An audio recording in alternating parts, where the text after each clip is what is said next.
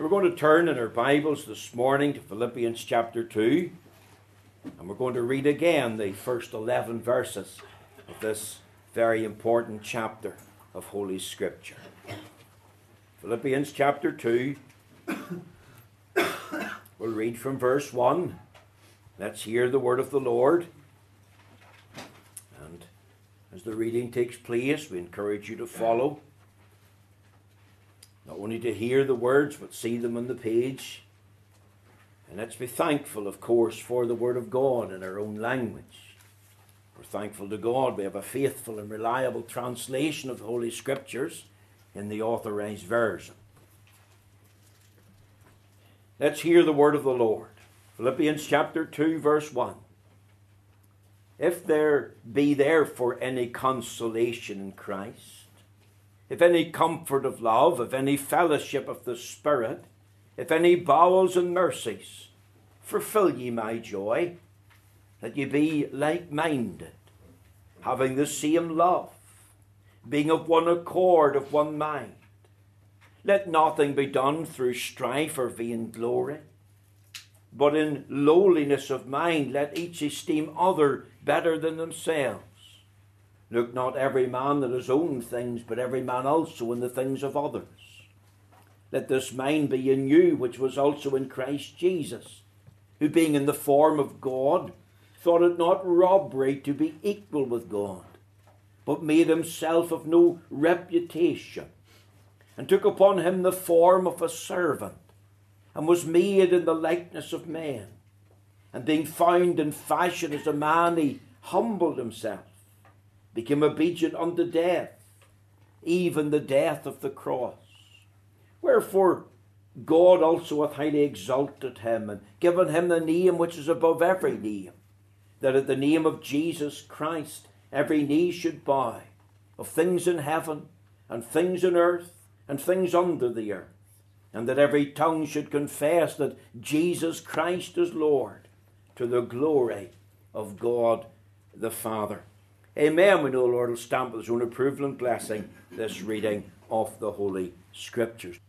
Now, my text this morning, as we continue our series of messages in the book of Philippians, is taken from Philippians chapter 2, verses 6 to 8. It reads as follows Who being in the form of God, thought it not robbery to be equal with God, that made himself of no reputation, and took upon him the form of a servant, was made in the likeness of men. Being found in fashion as a man, he humbled himself and became obedient unto death, even the death of the cross. Now, my theme today is to consider the example of Jesus Christ, the God man. Now, Philippians chapter 2 verses 5 to 11 is one of the most important passages in the entire Bible. It is one of the most profound Christological portions of Holy Scripture. Many Reformed and Protestant scholars believe this is one of the best passages of the Bible to defend the doctrine of the incarnation and explain that Jesus Christ is God manifest in the flesh. However, the Apostle Paul did not write these words under the inspiration of the Holy Spirit to theologians or to scholars. It is not a mere systematic theological lecture. The Apostle Paul is not using the text to combat heresy or to denounce theological error. No. He is writing about the practical matter of how true believers can get along with each other. The church in Philippi was facing a time of discord and disunity and disharmony. And the Apostle Paul is stressing here the need for unity and harmony in the local church. He is writing, therefore, to common people, to business people in the church, to housewives, to, to ex soldiers, maybe serving soldiers, to, to young people, to, to slaves, to, to help them to live in harmony with one another. In other words, Philippians chapter 2, verses 5 to 11, is set in the context of a very practical matter. In order to live in harmony one with another and in a spirit of unity, they must cultivate the mind of Christ. He says, Let this mind be in you, which was also in Christ Jesus. And remember the sermon from last week. We encourage you to go to the website and to listen to it again. They must cultivate the mind of Christ. It's very important. We thought about the portrait of Christ's mind. What was Christ's mind like? And we said it was a sound mind. In dealing with others, we must have the attitude of Christ. He knew who he was and what he came to do. It was a single mind, a, a, a mind set in pleasing his heavenly Father. It was a spiritual mind. He never had an evil or a bitter thought towards any individual. His motives and his conversation was always and only sinlessly pure. We must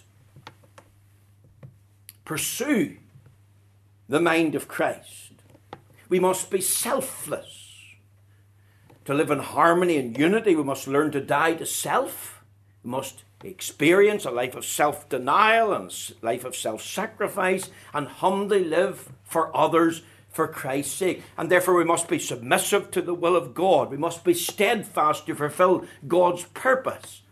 And remember how knowing the mind of Christ is a powerful reality. For here's the key to true happiness, holiness, and harmony, and even to hope.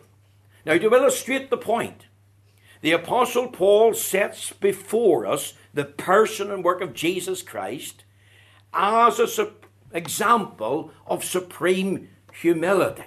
And this solid theological understanding of who Christ is is the very foundation of promoting harmony and unity among ourselves. Paul is saying, in order to promote harmony and unity, we must grow in humility by being modeled on Jesus Christ in his incarnation and his death.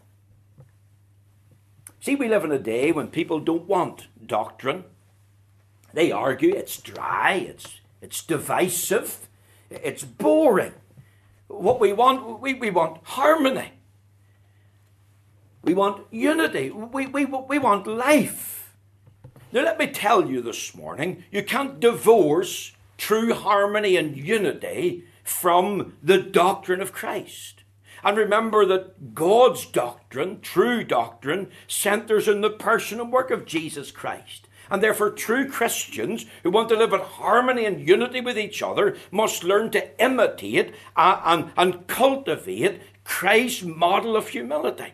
And that's why the Apostle Paul, inspired by the Holy Spirit, stated Philippians chapter 2, verses 5 to 11. That's the context. Yes, it's a profound theological statement. Yes, it's a wonderful treatise of, of the doctrine of Christ but let it never be divorced from the context. Now, I've stressed that to you at least on two or three occasions, but I, I repeat that for emphasis so that you can grasp it. Remember the setting, it's very important. Never divorce a thing from its context, and the context is this profound theological statement about Christ is set in the context of.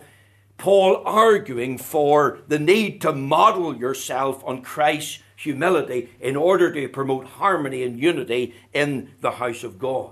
Now, this morning, I have three things as we begin to open up this text. It'll probably take a second sermon, it might even take a third sermon, so you'll have to bear with me. I want you to consider, first of all, the mystery of Christ's person. Who is Jesus Christ? Now, if you look at the context, look at your book, verse 5 let this mind be in you, which was also in Christ Jesus. He mentions Christ Jesus. So we're going to ask the question well, who is Christ Jesus? Someone wrote a book one time and it was entitled, Will the Real Jesus Christ of Nazareth Please Stand Up? And we're given the answer who he is in verse 6. Who, being in the form of God, thought it not robbery to be equal with God. And that text of Scripture has to do with his co eternality with the Father his coexistence with the Father, and his co equality with the Father. See, one of the greatest and most profound events in the whole of the world is the event known as the incarnation of the God man. That is the eternal Son of God, God the Son, taking human flesh, taking a real human body, uh, with the properties of, of body and soul into union with his divine nature and coming into this world via the virgin birth. Remember 1 timothy 3.16 great is the mystery of godliness. God was manifest in the flesh look with me at verse 6 who being in the form of god now we're, we're going to pause there because the word being means from the verb to be existed. It's a reference to his pre existence, before he was born of the Virgin Mary in the fullness of time. Jesus Christ is not a created being, he is the second person of the triune God. Before he came, before he came to Bethlehem, young people, he existed in the form of God. Now, now Paul doesn't say he came to exist or he entered into existence. No, the time frame is clearly eternal. It's a reference to eternity past. The Apostle Paul simply exerts something that Jesus Christ existed eternally who being in the form of God. Now, the word form is important, and I want you to know the meaning of it. The Greek word is uh, morphe, from which we get the English word uh, morphology. And the word morphe means what a thing is of itself. It's what is intrinsic or essential to being. In other words, what he's saying is that Jesus Christ, when he says it's in the form of God, is in the essential nature of God. Paul is saying that Jesus Christ, in his nature, in his character, corresponds with the nature and character of God the Father. And he does so inherently, he does so unchangeably, he, he, he does so eternally. Let me explain it this way. The, the word uh, morphe ties into the Roman stamp. Now, if you want to post a letter today, you go down to the shop and you pay 68p or whatever it is, and you put a first class stamp on it, and the Royal Mail delivers it. But way back in Roman times, they didn't have stamps.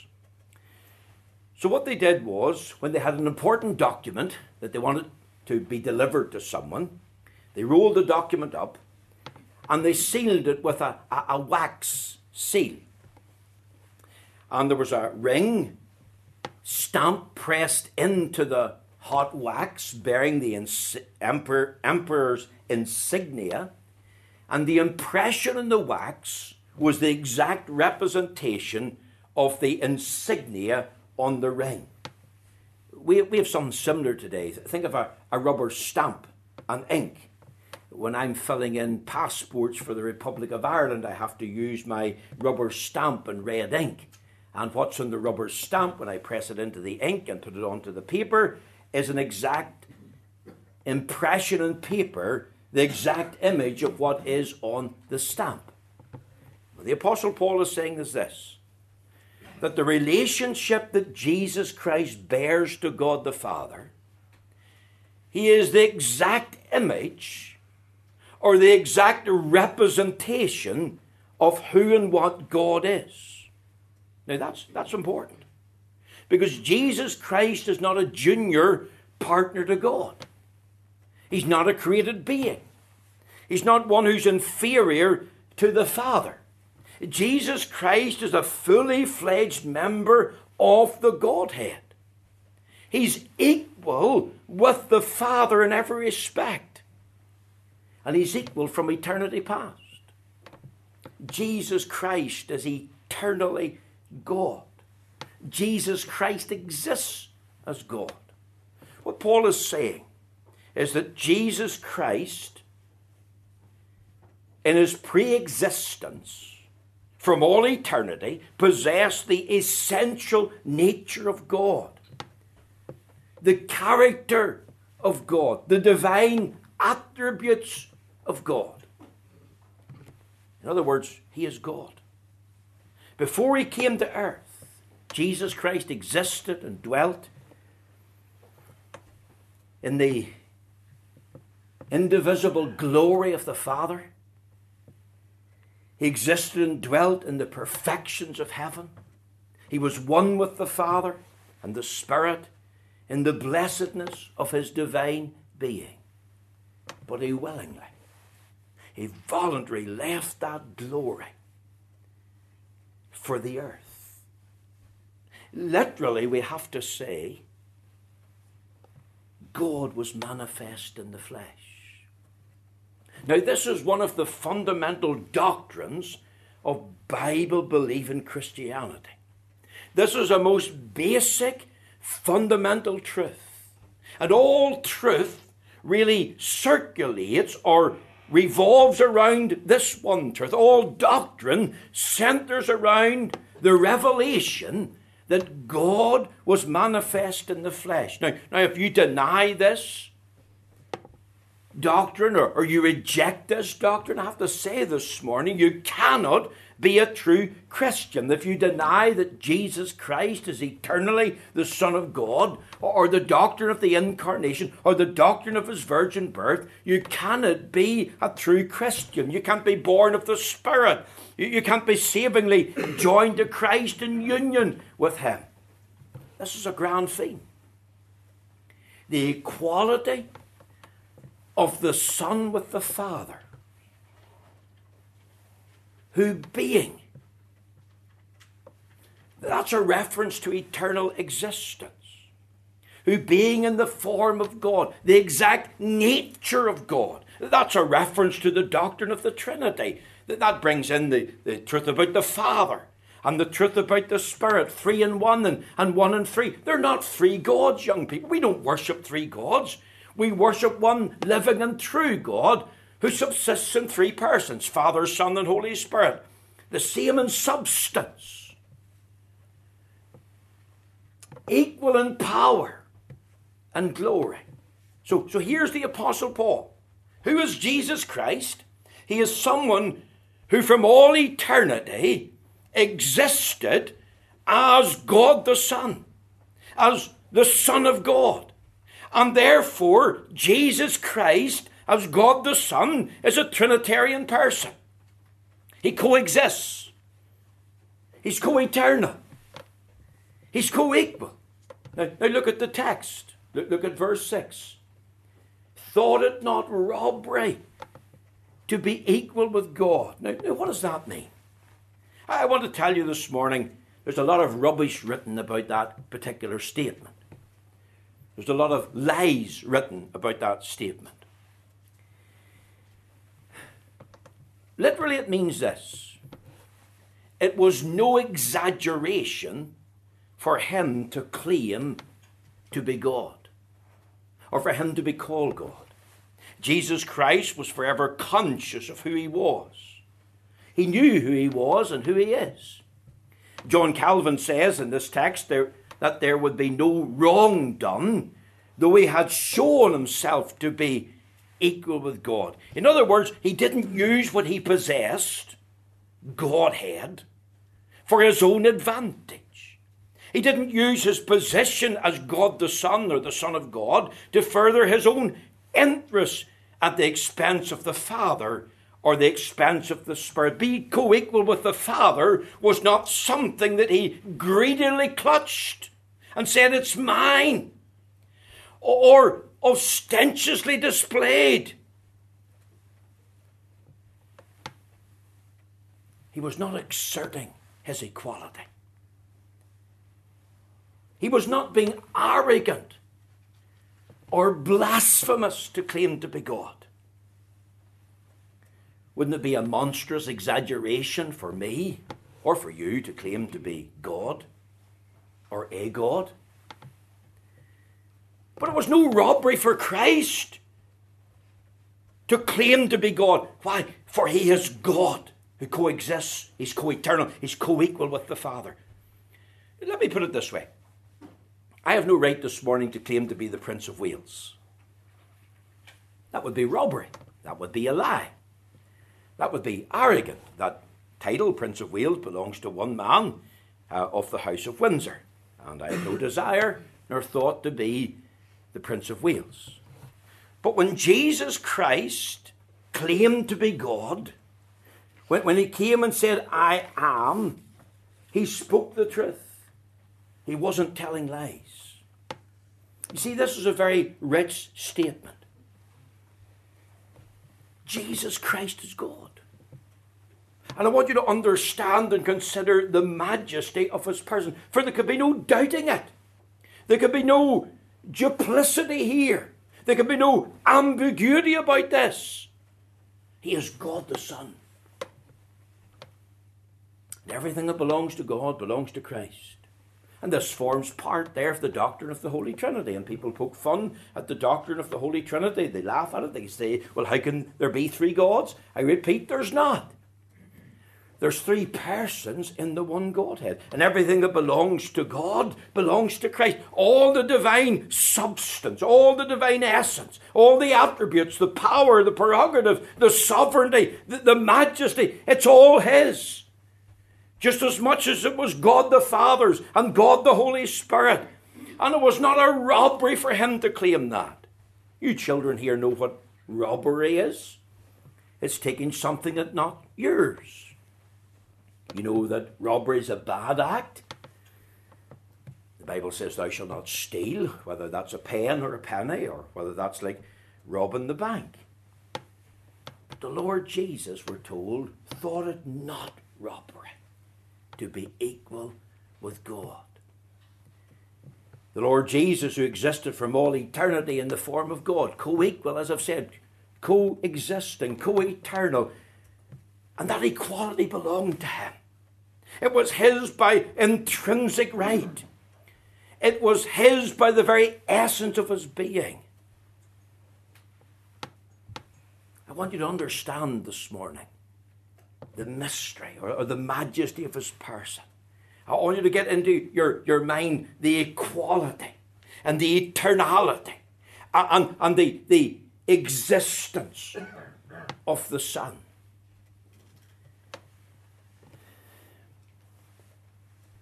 I want you to consider something else. Not only the mystery of the majesty of his person, I, I could go on to verse 7, but I'm going to resist that temptation. I want you to think of the, the message of Christ's purpose. Because if the doctrine of the incarnation is true, that God was manifest in the flesh, why did he come? And the answer is For the Son of Man has come to seek and to save that which was lost. The Bible says this is a faithful saying that Christ Jesus came into the world to save sinners, Paul says, of whom I am chief. And these are real truths. And these are real truths for a real world. Because even though he was co eternal with the Father, and coexisted with the Father, and co equal with the Father, verses 7 and 8 teaches us about the steps that the God the Son took to uh, uh, uh, empty himself by taking upon himself human nature and ending up dying an atoning death on the cross. The Bible says he humbled himself. No one humbled Christ willingly, voluntarily, graciously. He offered up himself unto death as a once and for all sacrifice for sin. And the Bible tells us, but this man, after he'd offered one sacrifice for sins forever, sat down on the right hand of God. And I want to ask this morning Because I believe passionately these are real truths that I'm teaching you and telling you. And they're real truths for a real world a world of trial, a world of tears, a world of temptation, a world of sin and suffering and sorrow. I want to ask the question Is Jesus Christ a real Saviour to you? If he came into the world to seek and to save that which was lost, if Christ Jesus came into the world to save sinners, have you acknowledged that you're a sinner? Acknowledged that you have a soul? Acknowledged that you need Christ in your life? Remember, neither is there salvation in any other, for there's no other name under heaven given among men whereby we must be saved. You see, the doctrine of his incarnation. What does it mean to you this morning? God in the flesh. Does it mean anything? It must mean something. Either you rejoice in this and you receive Christ in the fullness of his coming, or you reject him. Remember, the Bible says he came unto his own, and his own received him not. But as many as received him, to them give he power to become the sons of God. Are, are you one of his children this morning? Have you bowed the knee? Have you trusted him as Lord and Saviour? Remember again what John emphasizes there in that uh, particular 12th verse. Even to them that believe in his name, which were born not of blood, nor of the will of the flesh, nor of the will of man, but of God. And the Word was made flesh and dwelt among us. Jesus Christ came into the world to save sinners. Jesus Christ came into the world so you could receive him. He was manifested, the Bible tells us, to, to destroy the works of the devil. You see, these are all statements of purpose. Sinners are, are born in sin and shaped in iniquity. They're affected by sin, eh, affected by a world of tears and trial and temptation. And what does the coming of Christ into the world mean to you? How many try to live as if Christ never existed? How many try to live as if Christ is not co equal with the Father? How many tr- try to live as if he's not God the Son? As if he didn't come into the world. It, it, it, it, it's nothing to them. And yet the reality is this is the greatest message of love and greatest message of grace and a great message of salvation. Christ can say, I was born for you. Christ can say, I lived for you. Christ can say, I died an atoning death for you. I rose again bodily for you. And I called to you that I might redeem you and change and transform you. You know you can't save yourself. And you know the church doesn't save. And certainly the Pope doesn't save. Have you submitted to Him? Have you bowed the knee to Him? You know the Bible tells us, thanks be unto God for His unspeakable gift. Speaking of Christ, Jesus Christ, God the Son, God in the flesh. You don't need a dictionary to understand the meaning of the word gift. You, you receive the gift and you say thank you. And you've got joy and gladness in your heart about the gift. I want you to consider not only the majesty or the mystery of his person, but I want you to think about the message of his purpose. Why did he come? And what does it mean to you this morning? And I want you to consider, lastly, I want you to consider the means of Christ's portion. Because as I thought about how this impacts on our lives and what our response ought to be to the coming of God the Son into the world, there was three things that come. And um, th- these three things were something that Dr. Alan Cairns taught many, many years ago in the uh, Whitefield College of the Bible in relation to the doctrine of the incarnation. And this is what he said our response ought to be. And I, I remember uh, hearing them and I, I, wrote them down and I've had them and I just brought them into the message rather than go on into verses 7 and 8. We'll, we'll open that up at a second time. But here was the three thoughts. We ought to be thankful unto Christ. Thanks be unto God for his unspeakable gift. You see, the true Christian never gets beyond this. He's lost in a sense of wonder, sense of amazement, the, the newness and freshness of Christ as, as always the newly slain lamb before the throne of God. There's joy, there's peace, there's happiness, fills his heart. Be thankful unto Christ. Lord, thank you for being born for me. Thank you for living for me. Thank you, Lord, for dying for me. Thank you, Lord, for saving me. It's not a prayer that you could pray. Some of you won't come to the prayer meeting. You have difficulty. You say, I don't know what to say, Mr. McGlone. Here's the answer. You, you can come and pray, be thankful unto Him. I told you some time ago when I was in Mount Merrion, an 84 year old woman came to the prayer meeting for the first time. She was saved 10 years that day. It was a, a Tuesday. And she was saved when she was 74. And she just came into the prayer meeting and she sat in the very front row and she cried out, Thank you, Lord, for saving me. And you know, there was joy and happiness in that prayer. And that wee woman's face radiated the thankfulness that she had that she was saved. Are, are you thankful this morning that you have this experience? I, I want you to think, secondly, thinking like Christ. Let this mind be in you, which was also in Christ Jesus. I told you that last week the word mind means the attitude. You see, if we have the attitude of Christ, a, a spirit of self sacrifice and self denial, there's no room for pride. What have we got to be proud about?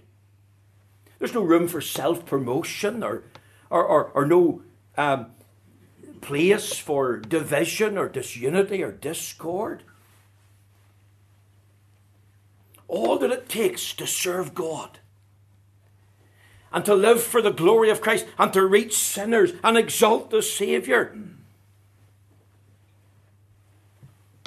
All that takes, we're willing to give. Nothing will be too much for us. There'll be a great spirit of sacrifice in our heart and mind in light of who he is and what he's done. Remember, C.T. Studd said, If Jesus Christ be God and died for me, then no sacrifice can be too great for me. For me to make for him. If he left the realms of glory, the bosom of the Father, for the bosom of the Virgin, and, and lived among men in the likeness of sinful flesh in a real human body and, and went to the cross and endured the horrible death of crucifixion and rose again for us then surely in light of who he is and what he's done, does it not cause us to think about him? And lastly, Alan Cairns emphasized this talking of him. If we really believe the gospel, we'll not keep it to ourselves because this is the greatest message in the world. And here's the means of having Christ as our portion. We'll not only be thankful unto Christ and think like Christ, but we, we, we'll talk of Christ. What was it drove the early church? What was it that fueled the great missionary movements throughout church history? Well, what caused people to uproot their lives and leave Northern Ireland, go to Kenya and go to Uganda and go to Nepal and other places, to the far flung corners of the earth, and bear hardship for Jesus Christ and suffer loss of this world and its goods, maybe even suffering ill health, because they really believed the gospel. They were gripped with this. And they were willing to go and tell others of Christ. And you know, that's what we need to do in our church. We need to go and tell others. How, how great a Saviour. Come and hear a man that told me all things that ever I did. Is not this the Christ, the Messiah? Remember the man from the, the Gadarenes after he got converted and he wanted to go with Christ. And Christ said, Go home and tell what great things the Lord hath done for you. And the Bible tells us he went to Decapolis. He went to 10 cities, not just his home and among his family, but he went to many others. And he told them of the great things that the Lord had done for him. Now, this morning, let's consider this example of the mystery of Christ's person. Let's take into our mind God the Son manifest in flesh. Let, let, let, let, let that impact upon us. And then let's think of his purpose. God the Son came to save sinners. He came to save me. Are you saved this morning? Are you trusting Christ? And then let's have this means employed. If Christ's our portion, then let's be thankful. Let's think often of Him in the steps that he took in humiliation. And let's talk of him to others. May the Lord bless you this morning. Thank you for listening.